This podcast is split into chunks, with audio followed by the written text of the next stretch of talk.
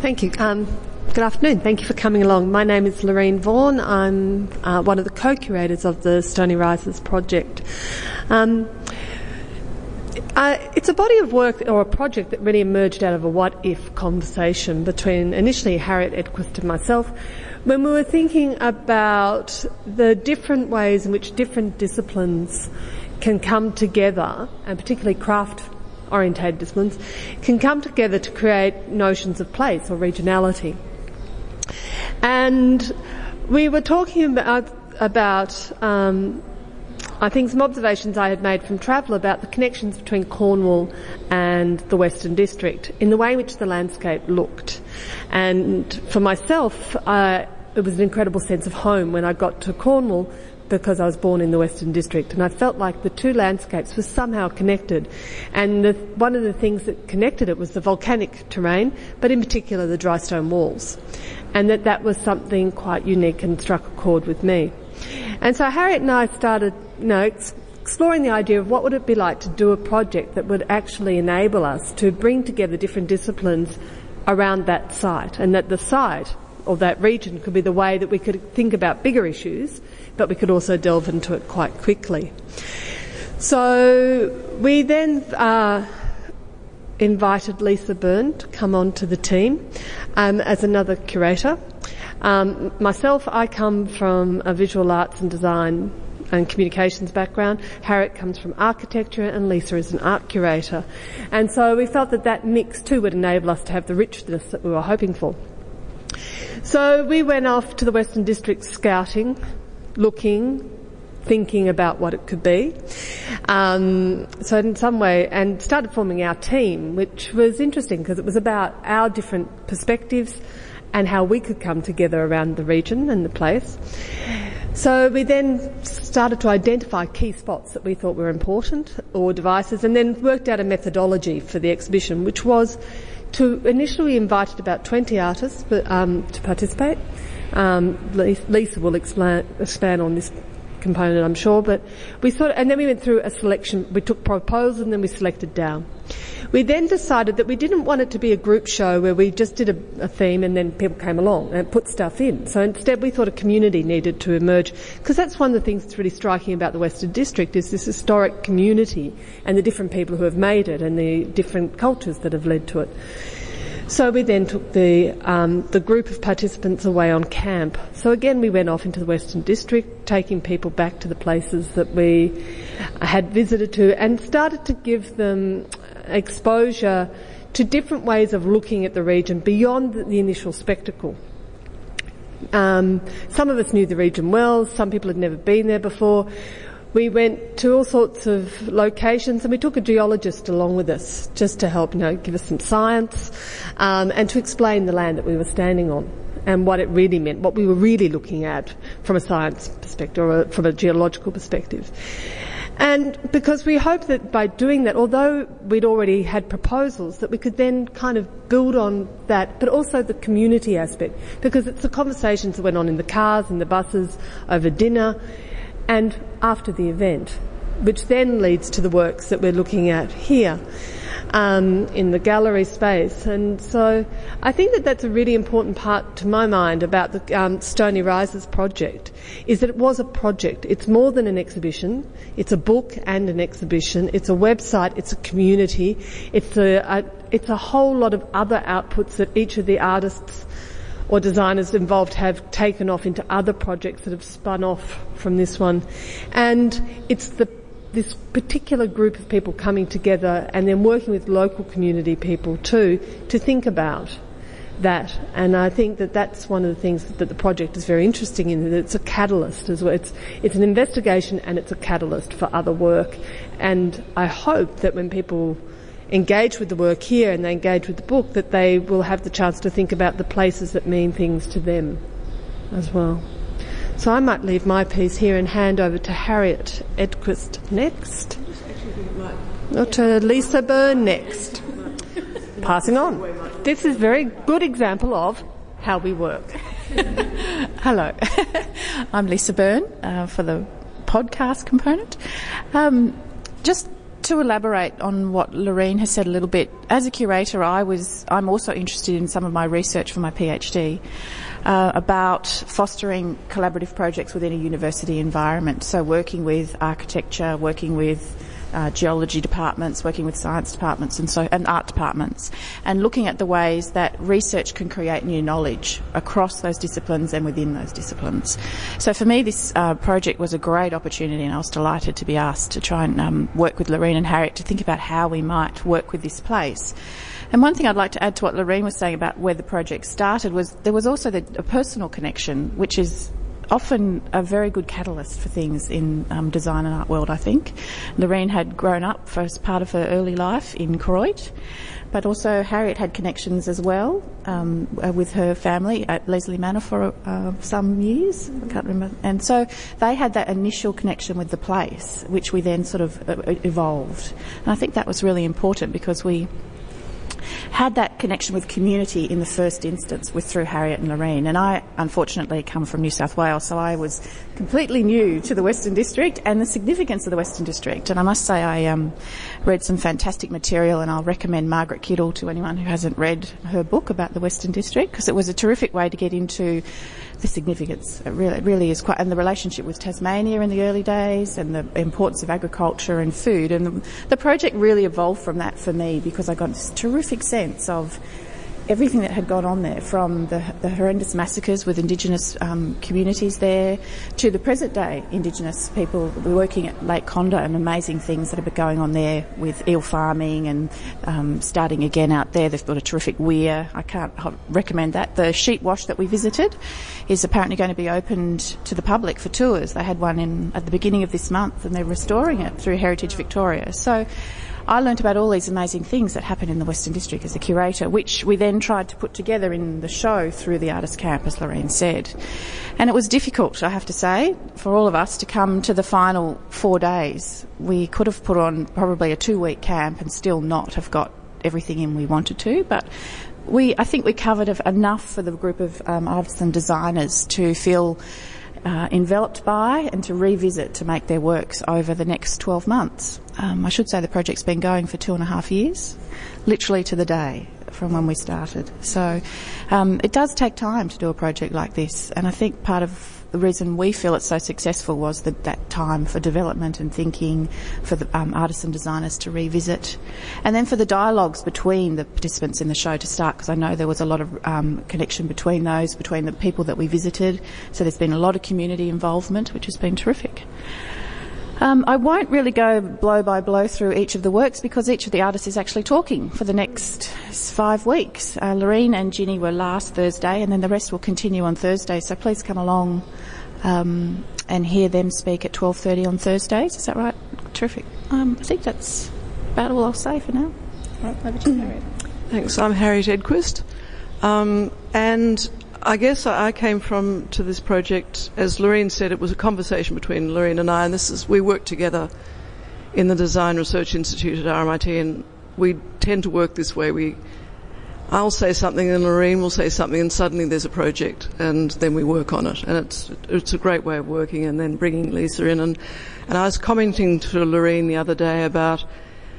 We probably did. I do remember at Dunkeld once having dinner. We wrote some notes down on a piece of paper, but it was a very the the project was a very organically grown project in a way, and we never really said you do this, you do this, you do this. It was that sense of we knew where each person was situated in their discipline and what they were interested in, and it just it was just a very, to my mind, a very um, joyous way of working. I've never enjoyed a project so much as this one.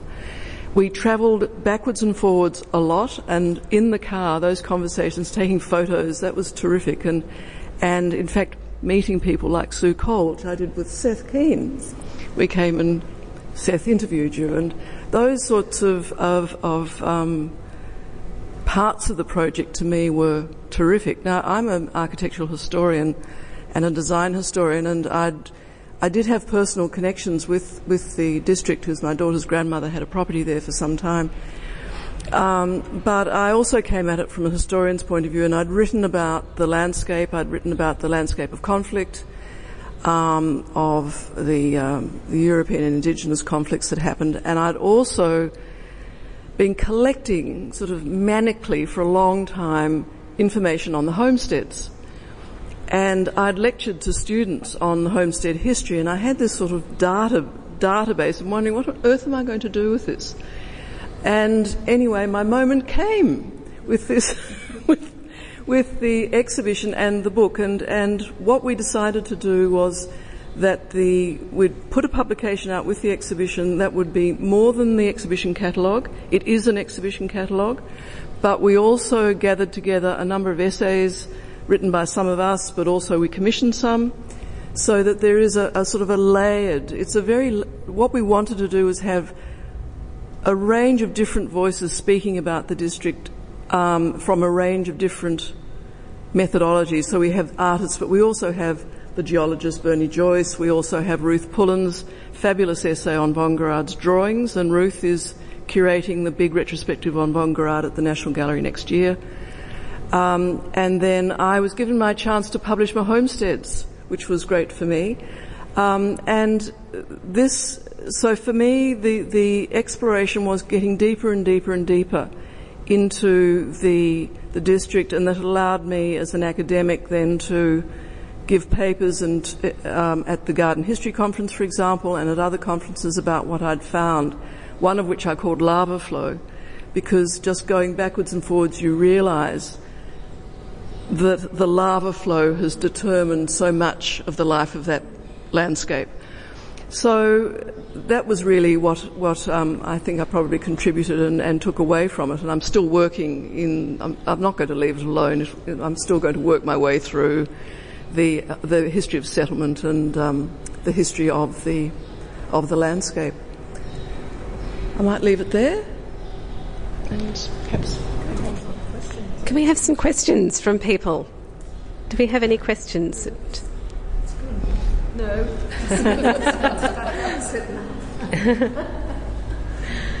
Um, I, I, will throw the first question then to any of the curators that um, I guess um, one would be um, what I mean. We've talked about um, the, the, unique landscape, but and I guess sort of immigration and settler Australians and whatever. But um, one of the things would be what what does resonate so strongly with everyone with audiences. Do you think about this landscape and the art that's produced from it? volcanic. Sorry. I think the volcanic is probably where it all stems from. And it, and it just filters from there in, a, in an amazing network, sort of lab, or a labyrinth. Um, and the earth, while I was installing the show for the last two weeks, uh, just about every second person honestly came in the gallery and left saying there's such a sense of the earth in the show, which is quite amazing, I think. I mean, it is about place, but just the, the earth comment um, was the word that everyone used that came to the gallery initially, um, which is, yeah, it is quite interesting, I thought. And then it goes from there. Then it involves people and events and, his- and history, past, present, and future. Um, so I think that's probably what a lot of artists, and then in different ways. Leslie's picked it up through atmosphere and clouds. So there's less about the Earth there. So the, the, Earth is just barely present in the horizon line, just there. And often the Western District is talked about in terms of the land and the volcano, as we're saying, the volcano. So that was interesting, I think. And then we've got Jenny who takes the Earth to a whole different, and she's got topography sort of present, and then the revisiting what's taken place on the Earth and how to reuse those quarries as new homesteads in inverted commas, I think she puts it. Um, so I thought that was a very nice connection um, between the past and the present and, and, the place of the and the earth again. So and then Ginny's obviously is a deep map concept where she, um, she's had um, people collect things from two places and then there's sort of a comparison between Orontunga in South Australia in the Flinders Ranges, I think I've said that correctly, and um, the Western District. Um, and then you've got the two digital works who look at landscape in different ways, the reference to von Guerard on one instance, but also then the, the sort of uh, undulation and the mirroring of the landscape around Camperdown of Kit Wise's work. So that would be my response initially. I think I'd just add to that. It's quite interesting because of the different artists' connections. Because we have people who still live in the Western District, we have people who grew up and were born in the Western District. We have uh, one artist who's actually from England, but like me, when she went to the Western District, she had the reverse sensation of home. And probably the only person who participated in the project, besides Lisa, who had no connection to the district in any way before that, was Kit. And Kit Wise was overwhelmed by the landscape forms, and that's what's really evident in this split landscape digital piece that he's done. That he's um, that you get those two components, but his was the most innocent or first time view without any other kinds of associations in the group. So I think that's one of the reasons why a lot of artists have come from the Western District too. It's the combination of the soil is such that it's very good for making things. It's a very rich soil. Um, and so ceramics and things have come from that region as well. But the landscape and this undulating topography that captures your eye and a very usually unfriendly weather, which um, adds to the drama of the landscape. When we were there on one of the days of the artist camp, um, we the day we built a dry stone wall as a group, uh, we then climbed up the top of Mount Noorat, didn't we, and walked the cone. And the whole landscape was a sea of rainbows. And it was just magical because all of a sudden it was dra- dramatic and bright, but there were full la- um, uh, rainbows going across the landscape. And then it started to look like, you know, some of the mythological paintings with, you know, with volcanic forms. And so I think that that's why it's one minute it's, you're being it's horizontal rain and the next minute it's sun and that's kind of the, it's dramatic, yet it's not necessarily harsh. And I think that's inviting as well.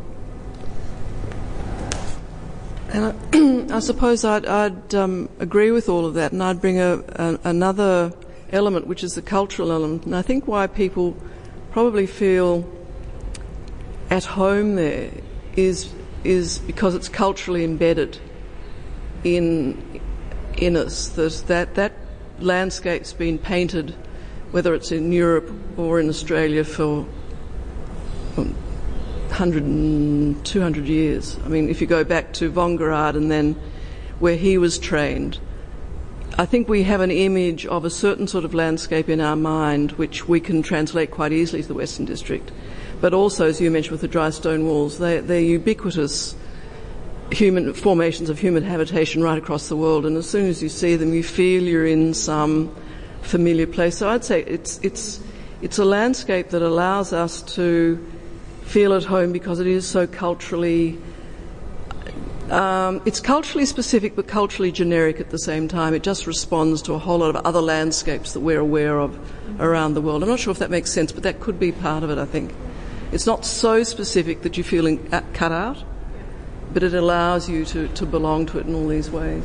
Yeah, it's like the open plain is a. Yeah. You can project straight onto yeah. that open plain, which is all encompassing when you're in the district. And then the mountains just beautifully roll out of it, or the craters. Can I, can I just add something? The Mount Yes. Every time I drive through that, you always know what. You always know where you are mm. by, you think, well, where's Mount Elephant? Oh, there it's there, so I'm here. And that's a, an amazing marker. And funnily enough, it's a that thing of spotting the mountains and recognising them t- as a guide to where you are, the Aborigines must have done that for millions of years. And so you sort of feel, oh, look, yes, I bet you they used these in the same way, all that flatness, and then suddenly these little bumps going up that, that are also individual. No, yes, I was going to ask, is this, ex- is this exhibition attracting a new audience in the regional galleries? It hasn't. It hasn't toured yet, so we won't know. Um, this is the first venue, but it will be touring over the next two years, um, and hopefully we'll gain a few venues. But it's going to Horsham, it's going to Warrnambool next, then to Ballarat, um, and possibly um, Riddoch, possibly if they reopen, and, and we're hoping maybe Hamilton might take it. So hopefully we'll get some feedback about that. I would, th- you would think that it possibly would get um, a broader audience um, because of the diversity of work, the disciplines within the show, and the subject matter. Um, the book certainly, I think, reflects that with having an anthropologist as well, um, with Heather Builth, um, and another cultural theorist, Ross Gibson, writing in it as well. He talks about the pulse, pulse, which has been picked up a lot, the pulsation through the Western District and the flows backwards and forward. Um, yeah. I'd just like to say, on remark about the Indigenous, I was certainly struck by the fact that there must have been a lot of Indigenous activity going on that, that settlers were watching in the Western District, I think, because there was so there was the, from Heather's research, they were living in settled communities around Lake Condah, uh, able to store food, all sorts of amazing things that we seemed not to have known about. Not sure why, um, but this idea that people moved around a lot seems uh, Indigenous communities moving around sort of ro- arose in Heather's research. It was very interesting.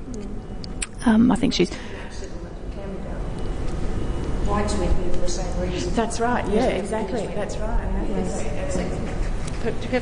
I was just going to say about Mount Elephant.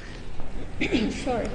They always said that the swagmen in within that area kept Mount Elephant within view. They'd go nearly to Ballarat where you can see it still, but they'd always come back to that sort of point.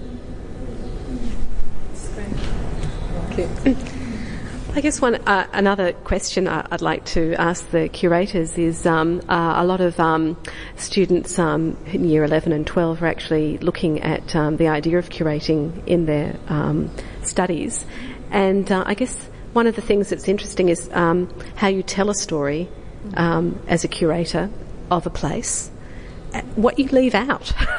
there must be so much there, how you make those choices. Um, uh, telling a story because uh, putting together any exhibition, I guess, is is leading uh, people through a story of a place. And we had a couple of. I mean, one of the there was telling the story, but we were also because of we're academics and where we're placed in the university, we wanted it to be, as Laurene said, um, a, a collaboration between a range of different disciplines, which sort of ramped it up into another place really. So it's not only artists, it's designers. So Ginny Lee is a landscape architect, Jenny Lowe is an architect, as and we have artists as well. So it was it's um, it's sort of quite interesting from that point of view. So I think we would have left think people out if they we didn't want ten artists. We wanted other sorts of people. So that controlled who we we um, you know who we ended up with to, to a degree. Uh, and yeah, well, I won't go any all the. No.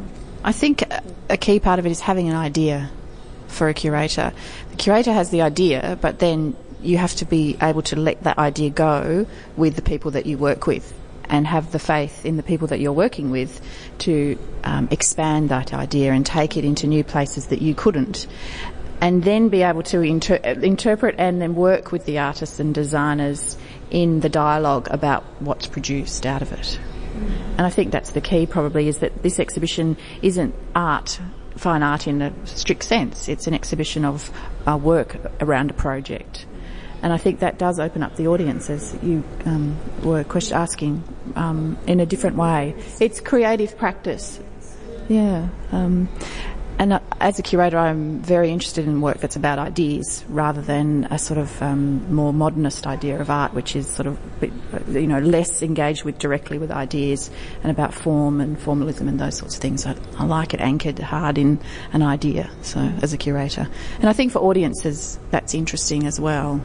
Helps us negotiate our society too. I think.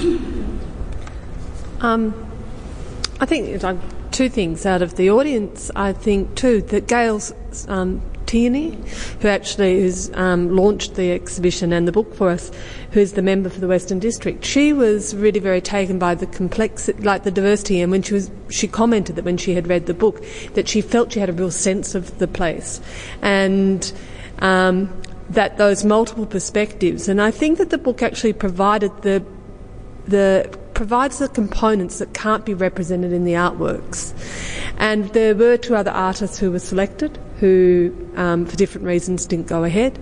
Um, so people kind of self selected out. I think the one thing that was not included as a domain that Harriet and I had hoped for from the very beginning, first conversation, was to have some ceramicists. We had hoped to have. Ceramicists yeah, and we really wanted to be able to have that. And um, and that just we weren't able to find anywhere. And the process was that we did have about 20 that we invited, 20 artists, about 50 that we. We went from 50 invitations to 20 submissions, and then we actually used a bli- uh, academic technique of blind peer review on the submission, so we didn't know who the artists were, I think. And um, it was just the proposal and their past work and what they thought they would do in response to the Western District that we then had a panel pull out the 12 that we actually went with. Yeah, there was a person who's not not us. There was one other, and um, even though I'm one of the artists as well, I wasn't a part of that part of the process.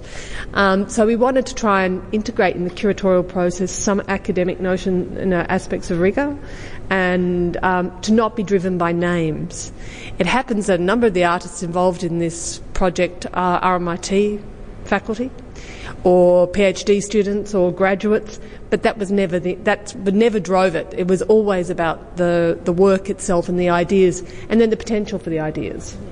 And so I think that that's um, in that curatorial thing. But it's a little bit like improvisation. You've got to you've got to put it up and then let it go. And the camp, we always knew we ne- would never know what came out of that. Would you have done it differently if you thought you could have got a ceramicist? If we could have got a ceramicist, they we would have included them because it would have been really nice to have someone who's very um, object driven uh, in a craft. A, a, traditional craft sense. We have a number of objects in the works and, and they're involved in the exhibition, but ceramic works would have been a different dimension again, and it was just something that didn't happen, and uh, that would be the one thing I'd change. But it didn't happen, and I'm not unhappy. So being able to see more would probably be my only regret for the artist camp. We had four days and we, we would. Um, Sorry, could you, look at Lisa, the artist camp, I was actually just going to ask about that too, because we've just got a little bit more time, and I think everyone here would be quite interested in hearing about what happened on those four days and how you reined, reined all that together as curators, or you constructed, orchestrated it. We did. We had three or four visits over the first 18 months um, uh, to the district where we would drive and um, run around like crazy trying to see as much as we could, make contact with as many people as we could to put together the itinerary. And then, uh, that's right, and a key part of that would have to be Josie Black, um, who was giving us expert advice along the way um, and steering us because we didn't have a lot of time. Even though four visits does sound a lot, it wasn't actually a lot of time when we, when we were thinking of the geographic region and everything we wanted to fit in. Um, so Josie was very kind and um, spent days with us over those times, um, and then we came back and we nutted out the final itinerary, which we could fit into four days, which unfortunately is horrendously, I have to say, driven by budget. We, we, had a budget, we had to stick to it. Four days is what we could do. Um, and we did a lot in those four days. The first day we drove down, we went to Red Rock. We had Bernie, um, Bernie Joyce, thank you. I was about to say the World Bank, the, the, the bank fellow, uh, Bernie Joyce, sorry Bernie, um, talk about geology pretty much for the first day. And we visited lava caves at Mount Porndon, we at Red Rock, uh, and then he gave a lecture that evening after dinner. And that was the other nice thing during the camp. Harriet gave a lecture the second night about arch- uh, architectural history and the homesteads. Um, on that day, we, uh, gosh, sorry, it was 18 months, uh, a bit over 12 months ago. We started at Mount Sugarloaf in the morning. I remember looking at the cone and the mountain because it was one of the the mud lakes. That's right. And we went out to Lake Karangulak border with Lake Gnotuk. Karangulak Gnarpurt. Thank you very much. Gnarpurt. Um, and looked at the brown landscape that exists there now because they're both dry. Well, one is completely dry. I think there's a tiny bit in the other. In now, Oh, they do. Ah, wow. Oh, they might have water. Okay. So only a little bit of water, yeah. And we had, and we were on the road that um, drives between them, and seeing how the road is slowly being covered over by the dust. It's amazing from the lake. Uh, from the, the walling. And then we went and did walling after lunch that day, yes. And we did some um, wall reparation at uh, Josie Black and Neil Black's property with Alastair Tune, which was terrific in the rain. So it was a good afternoon that day. I was very proud of the team, all there in their hats and coats, and they stuck it out. I thought they might be they might all bail at one point, but no, it was good. They stayed through the rain. Uh, then Harriet spoke that evening, and then the third day we went out to Lake Condah. Uh, with uh, Lindsay Saunders and the Budj Bim tour, and went right out into the lake and did all the eels and the fish, the eel fishing, uh, smoking trees, all the interesting things out there. Um, had lunch on the lake, got a flat tyre, and drove home. No, no, no. We went to Tower Hill and went to. Oh, sorry. for dinner. Okay, sorry, no. We we went go. to we went to Tower Hill and we went to Warrnambool for dinner. That's right. And we probably should say for the um, Camperdown people here that we stayed at the Mill in Camperdown, Yes. which was our that was our centre. That's where we stayed because it could accommodate all of us.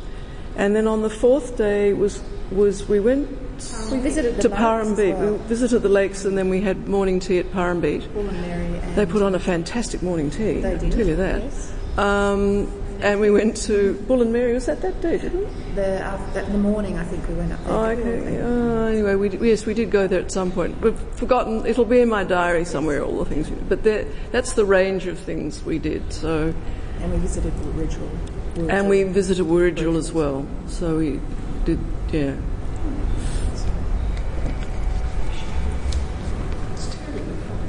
Oh, I'd like to um, thank. Oh, is it a question? I'd like to thank um, our curators, and uh, please join me in thanking them and for this wonderful talk. Thank you.